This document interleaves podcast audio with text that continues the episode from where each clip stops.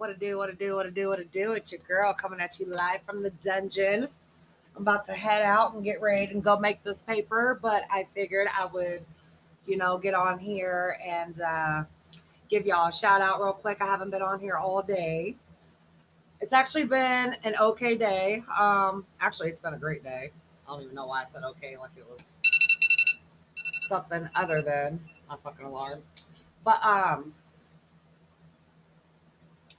yeah, it's been a good day. Um, got a lot of stuff done that I need to get done, and like I said, now I'm getting ready to go make this paper. But I want to give y'all a shout out. Um, I appreciate y'all following me as always. I know you probably get tired of hearing that, but I try to show you as much appreciation as possible because I don't want you to feel like I don't appreciate you because I do. But um, you know, a couple a couple good things I did today was uh I uh cut a couple people off, you know, and uh it feels like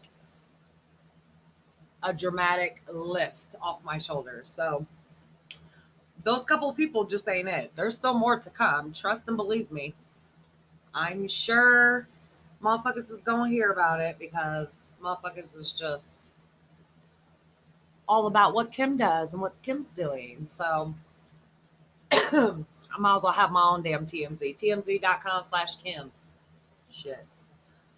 But I love you guys. Um, I'm about to finish getting my shit ready. I'm sure there won't be another podcast tonight.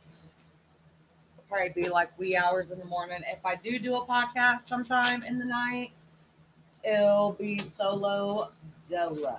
So I will holla at y'all later. Y'all have a good night. Hope you had a good day. God bless, and I love you. Peace.